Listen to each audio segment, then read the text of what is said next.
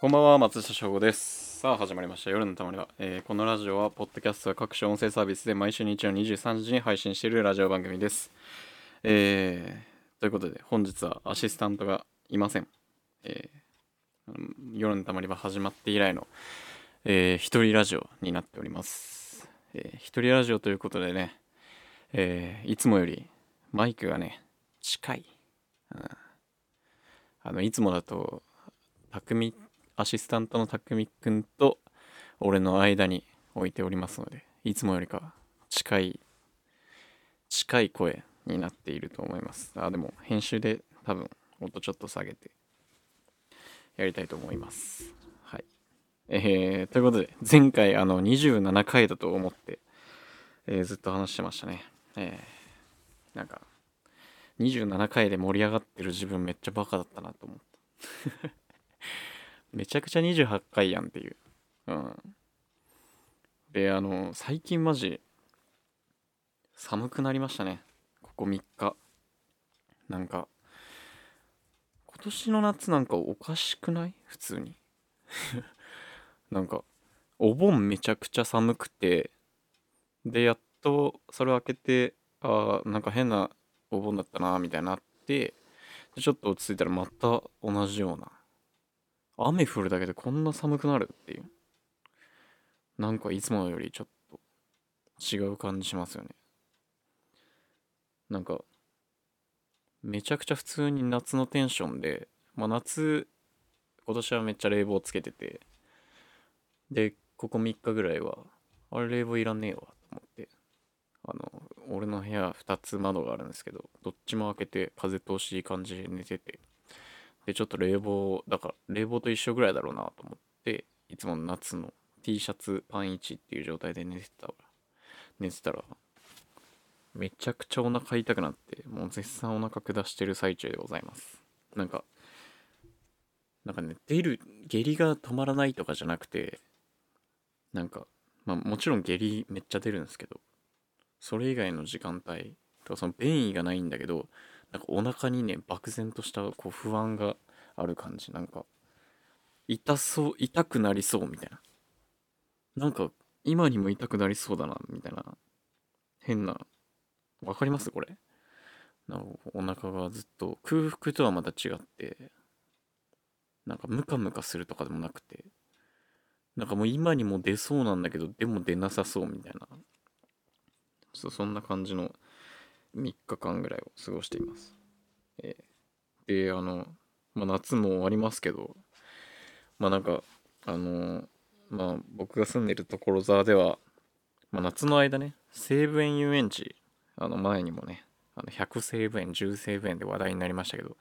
この番組でなりましたけど、その西武遊園地では、その土日とかに、土日平日もやってるか分かんないんですけど大体あの8時ぐらいに花火が上がるんですよ。まあこれ結構昔からというか、えーそうですね。結構昔からもう物心がついた時くらいからやってたんじゃないかなっていうぐらい夏になると8時ぐらいにそのボーンっていうその見えない花火の音が大体所沢市中にあの聞こえてでちょっと探したりするとこう花火が遠くに見えたりとかちょっとなんかそういうのがなんか所沢に住む人のなんか夏っぽい出来事なんですけどなんか今年だからそのめっちゃ雨多いじゃないですか。で多分西武遊園地も今年リニューアルして多分気合が入ってるんでしょうね。めちゃくちゃ雨の日でも上がってますよ。雷かなって思ったらこんなまあまあ雨降ってるけどなみたいな日にボーンまあ5分ぐらいかな。今年は多分5分ぐらいしか多分花火開けてないんですけど。いややる？みたいな。まあでも本当に西武園地にいる遊園地にいる人は見れるのかな？でもまあこっちからしたら到底見えないんで。見えないしなんかだからちょっと離れるとだから雲が光ってるみたいな状態なんで。なんか変な気合入ってるけどなんか若干変わり空回りしてないかみたいなちょっと不安になるんですけど。ねそんな感じの、えー夏ですけども、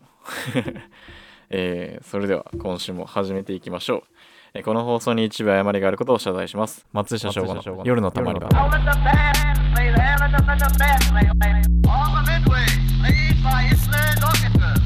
えー改めましてこんばんは松下翔吾です、えー9月5日ということで今日は95の日です95の日あまあ95ってあの数字のこと言ってんじゃなくてあの95救うに守るの95ですね。まああの数字の語呂で95の日みたいですけどもなんかたまに考えたりしないですか？このなんかなんか男だからとかじゃなくて男だからなのかわかんないけどなんかこう目の前で人が倒れたらとかなんかよく小学生の時とかなんかテスト早く終わっちゃったらなんかここに不審者が来た時の想定みたいなのってなんか多分男だったら一回はやってると思うんだけどまあなんかそれのなんか大人版というか、まあ、目の前で人が倒れたらみたいなのをたまに考えることあるんですけど自分はでも多分みんなもあってほしい、うん、でもなんか自分はねこう果たして目の前で人が倒れてたらあの助けられるだろうかもうなんかある程度なんか課題みたいなでもなんか、実際その現場はね起こる起こってほしくないけどもし起こった時にっていうでもそのもし起きた時がめちゃくちゃさ真っ急に来るわけだからこうどんなに気構えててもねなんか難しいことだと思うんですけどまあなんか高校か中学くらいの時にあったね。なんかあなたは AED を持ってきてくださいみたいなあなたは救急車を呼んでくださいみたいな感じでなんかああいうなんか練習みたいなのしたじゃないですか。それをなんかスムーズにできんのかな。まあでもそんなこと考えてみたら、まあラジオだし、ちょっと調べてみようってなって、でまあ、なんかけなんか結果結構あの、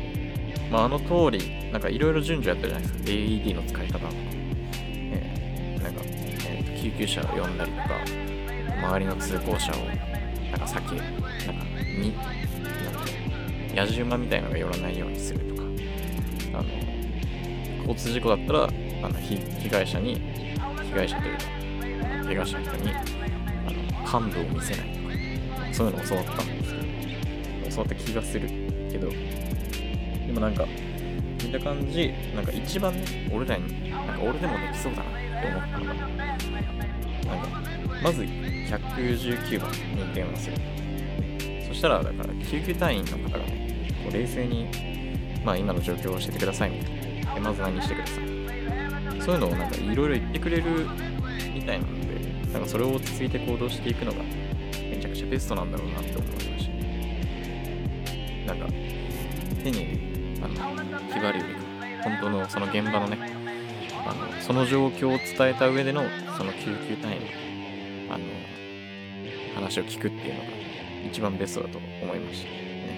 えーなのでね、あの皆さんもね、もし目の前で人が倒れたり、目の前でね、事故に遭遇した場合とかは、まあ勇気を出してね、助けましょう。ね。えーで、9号の日というのはね、まあ、いつも通り嘘なんですけど、まあ、実際には、えー9月5日は、えー国民栄誉賞の日、ね、国際チャリティーデーっていうね、めちゃくちゃなんか由緒正しき、もう記念日の日と言っていいぐらい、なんか、トップオード、トップ2みたいな記念日が2つね。皆さんもコンビニとかね、えお釣りとか寄付してる。知ってますか？寄付。まあ僕もなかなかできてないんですけど、まあああいうのってどこ行くかわかんないからね。ここにするだけでいいのか。まあでもなんか、少しでもね、なんか力になれるのはいっぱいありますから。僕もね、あの、俺多分2年前ぐらいの、愛媛とかの豪雨の時に、愛媛県に、の、なんかその、水とか送ってくださいっていうとこに、水の2リットルを6本送ったことがあって、それ2年前ぐらいかな、多分。まあ、コンビニでバイトしてたんで、コンビニにある、あの、段ボールをね、そのまま、あのコンビニで物を郵送できるじゃないですか。それ全部、そこでやって、みたいな。でもなんか、本当に少しの力でもね、なんか、まあ、ある程度なんか、自分の助けたい欲みたいなの満たせるし、向こうは少しだけ助かるっていう。っていう、ちょっとなんか、真面目な話ばっかしてんな。えーそういう日でした9月5日はいみんなのその日々のストレスをこのたまり場に捨ててこうぜ松下翔吾の夜のたまり場。でまあ先週ねあの聞いていただいた方は分かると思うんですけどあの匠がね大阪に行ったお土産であの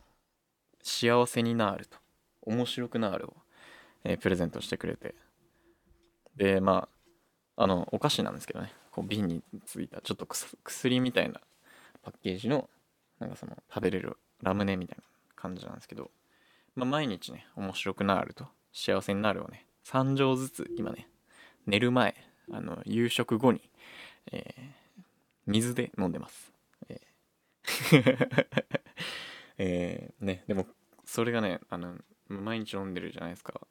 でもなんかね効果がねいまいちなんですよね。なんか今週結構バットな週だったんですよ。まあそれもなんか僕のねなんかすごい課題というか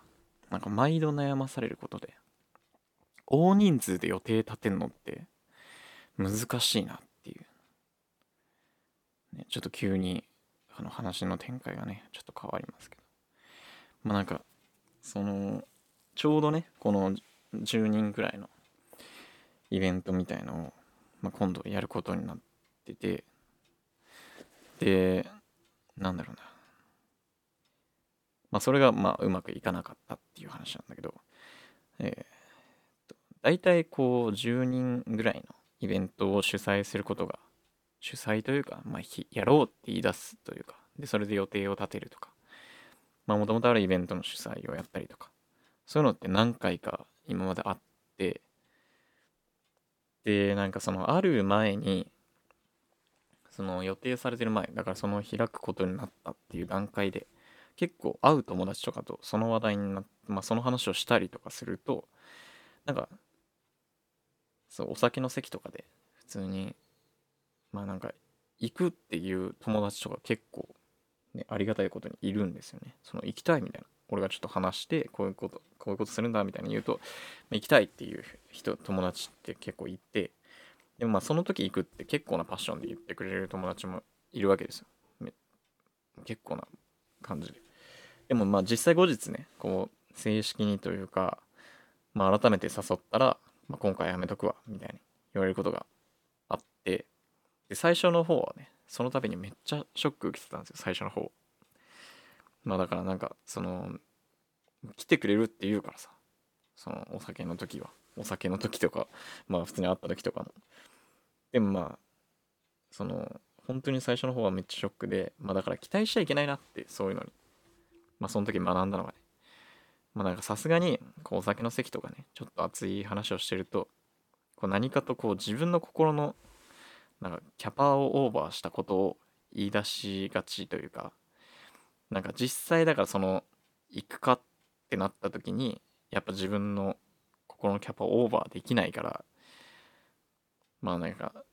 やめとこうかなとか勇気出ないしとかなんか勇気出ないっていう理由には絶対なんないんだけどその行くのやめようって思った時にまあ大体理由ってめちゃくちゃいっぱいあるからそういうのの1個でね例えばバイトがあるとかゼミがあるとかその学校行かなきゃとかまあそういうのはめっちゃあるからまあ仕方ないしそう。でそういうのに本当に最初は期待してたからもう本当にショックだったんですけどで最近ここ何回かはまあ行こうよっていうスタンスではなくなったというか。まあある程度目処が立っていて行きたいって言ってくれる人を誘ってた。まあだからちょっと前回よりランクが上がるというか。ランクというか。そう。で行くって決まった上で、まあ、日程を決めて LINE のグループを作ってもう行く確定みたいな気持ちになってで大体そういう気持ちになれるようにそういう風に作るみたいな。でもなんかそっから辞退する人が、まあ、たくさん出たわけですよ、まあ、今回。今回というか最近。えでなんかこれってもう本当もちろん理由はね様々だと思うし仕方ないなと思うんだよね。でもどうしても恋なんてまあ思わない。思えないし。そう。でもね俺の気持ちの中では、まあ、来るって思ってるわけよ。なんかそのその行くわっていう一回の約束ではないというかその行きたいって本人がめちゃくちゃめちゃくちゃかわかんないけど、行きたいって言ってくれてでその通り日程にねちゃんと日程をあらかじめ伝えてでどこ行くかとかも大体分かってる上でである程度来るだろうなっていうそれでも来るって言ってくれるわけだから。そう。でまあそうだからそのグループに入る時点で入るボタンを押した時点でなんか俺の中では、まあ、来てくれんだろうなっていう、まあ、そこで期待してしまう、うん、でもなんか俺なんかなんだろう。今回まあでも自分でね作った枠組みの中というか、まあ、前回そういうことがあったから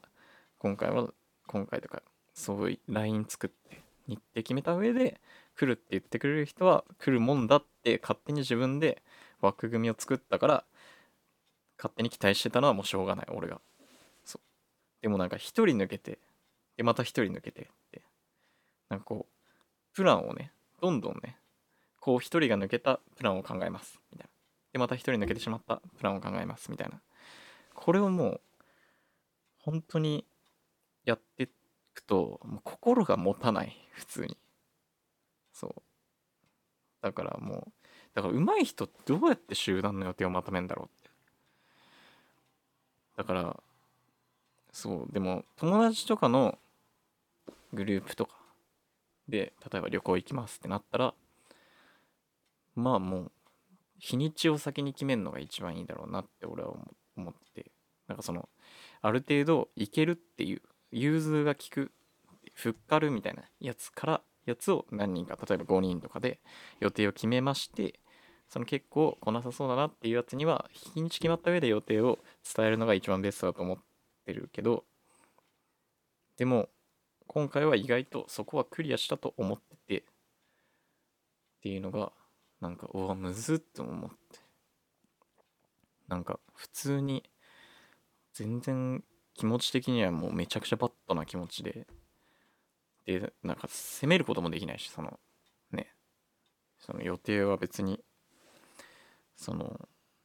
まあいろいろな理由あって来れないのは仕方ないし。それはまあ本人がいけないって言ってんだからもういけないんだろうって。だからもう本当にこういうの正解がマジで分かんなくて。そう。でもなんかだんだんやっていくうちにまあ分かってくだろうって23年前は思ってたんですよね。そう。でも正解が見えそうにないんですよ。もう今回。そう。あの向きになってるとかじゃなくてこういうのはもう結構正解が見えないものなんだなっていうのをそう思って。でも僕はもうねこういうので あの心を病みたくないわけですよ。病んでるわけじゃないんだけど悩むじゃんその。そう。でこう理由とかもさこう人ってどういうふうに理由を組み立てるんだろうとか考えちゃうわけですよね。こう一番分かってくれる理由って人は使うじゃないですか。でも本当に俺だったら求めてるのはそのパッションというかなんか変にだからそのいい理由を考えられるよりも普通に行きたくないか行け行きたくないって言われた方がまだすがすがしい。うん。でその行けなくなったごめんって言われるそのごめんが一番嫌だ普通に。ごめんって思ってんだったら来いよっていう。ただそれだけ。だから行きたくない。でごめんならわかるまだ。っていうまあこれは勝手な俺の話気持ちでしかないんだけどそう。だからねこれからはもうね一番ベストなのはね主催者の主催者というか開く側の人の気持ちを汲んだ参加者に徹するのが一番だろうなって。でもこれまでもう自分も俺もドタキャンとかしたと思うしこういうので本当にねそういうのはドタキャンというかなんつうの。まあ別にそう断ったりしたと思うけど行きたくないんだったら行かないっていうのがベストだなってって思いました。うん。そう。だから気持ちよく組んだ参加者になるのが一番自分にとって楽だと思う。うん。っていう気持ちです。だから今週からは、幸せになるを今までの3錠ずつからちょっと6錠に増やしてみようと思います。はい。だから今週は2倍幸せですね、先週の。はい。えー、ということで、えー、今週の怪我病気のコーナー。えーこのコーナーでは、えー今週松下翔吾が患った、えー怪我病気を紹介するコーナーでございます。え今週は、えございません、え今週も健やかに生きていけています。えということで、えこのコーナーは、え来週からは、えま、番組では、この番組で、えあなたの怪我病気情報をお待ちすることにしました。なので自分、俺が怪我病気したら、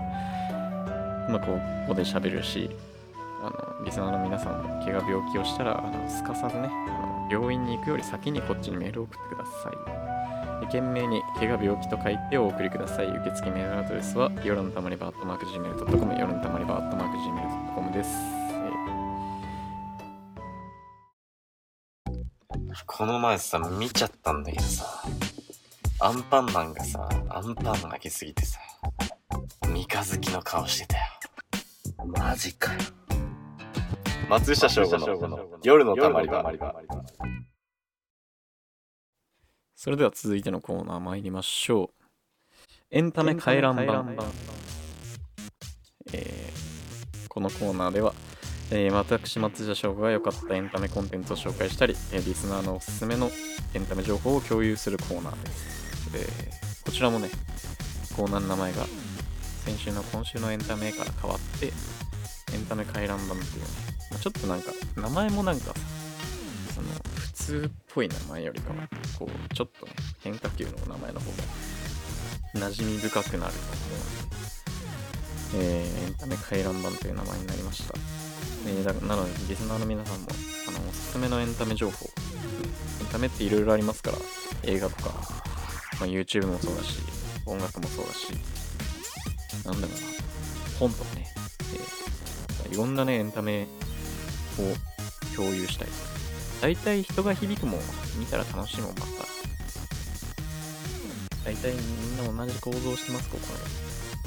ね みんなで楽しみましょう。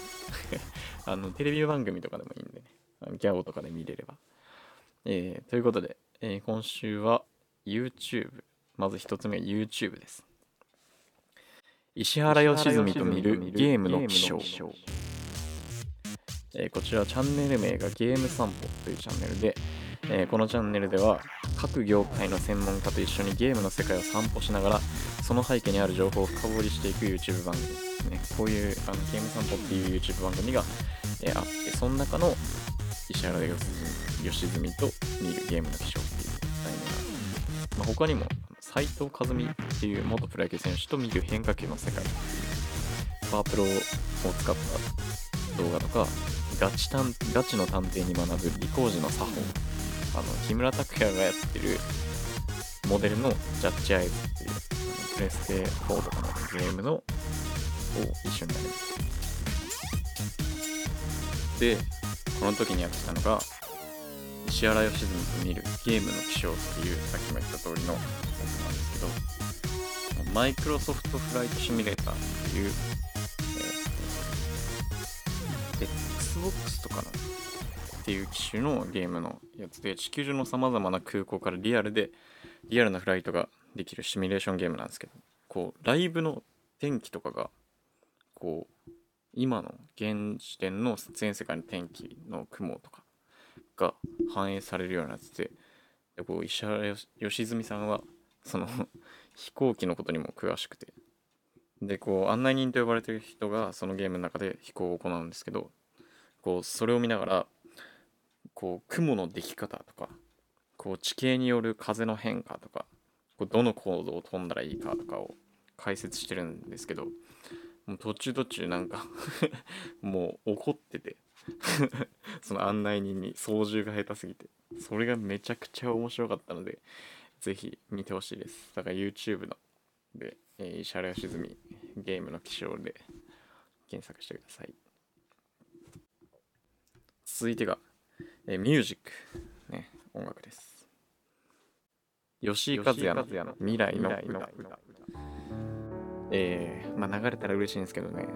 えーこれザ・イエローモンキーのボーカルの吉井和也さん和也さんが8月6日にリリースした曲。なんか最近ディズニープラスの CM やってるの知ってます？でそれで初めて聞いたんですけど。で一瞬であこれいいなってなって入れたんですけど。めちゃくちゃ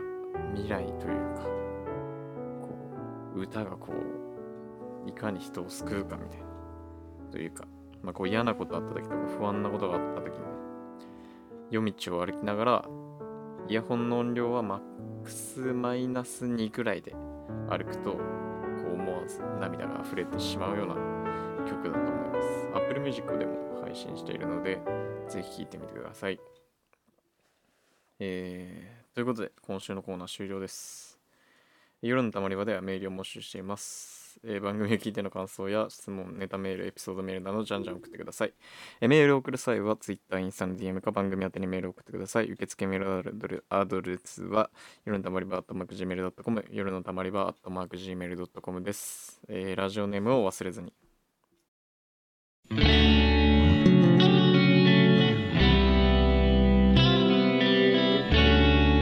松下翔吾の夜のたまり場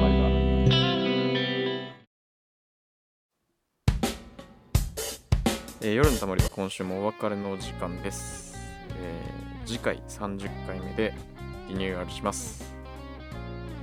えーサムネはね、今回から変わってるかもしれないんですけど、なんか変えようとしたら、なんか夜のたまり場が2個できちゃって、そのポッドキャスト上に。なんか俺もいまいちよく分かってないんですけど、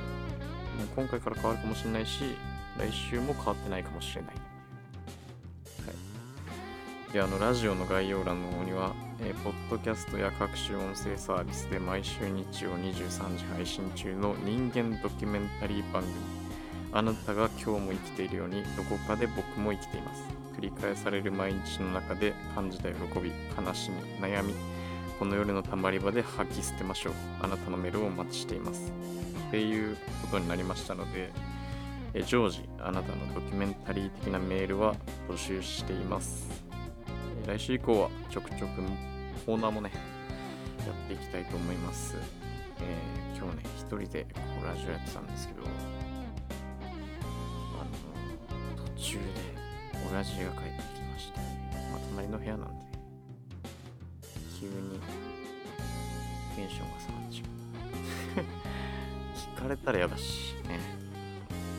えー、まあその弊害ありますよね。えー、頑張って家を出れるように頑張りますんで。よろしくお願いします。えー、そうね。やっぱ一人だとテンションは上がらない。ただ淡々と喋る感じになるちょっと今日は結構まあちょっと言いたいこと言ってまあすっきりしたというラジオでした。まあまあエンタメエンタメというかお笑いっていうかなんかふざけることはあんましてないんですけどえー来週もお聴きいただけたらなと思います。えーこの時間は松下翔吾がお送りしました。えー今週も素敵な1週間をお過ごしください。ほんじゃ、また。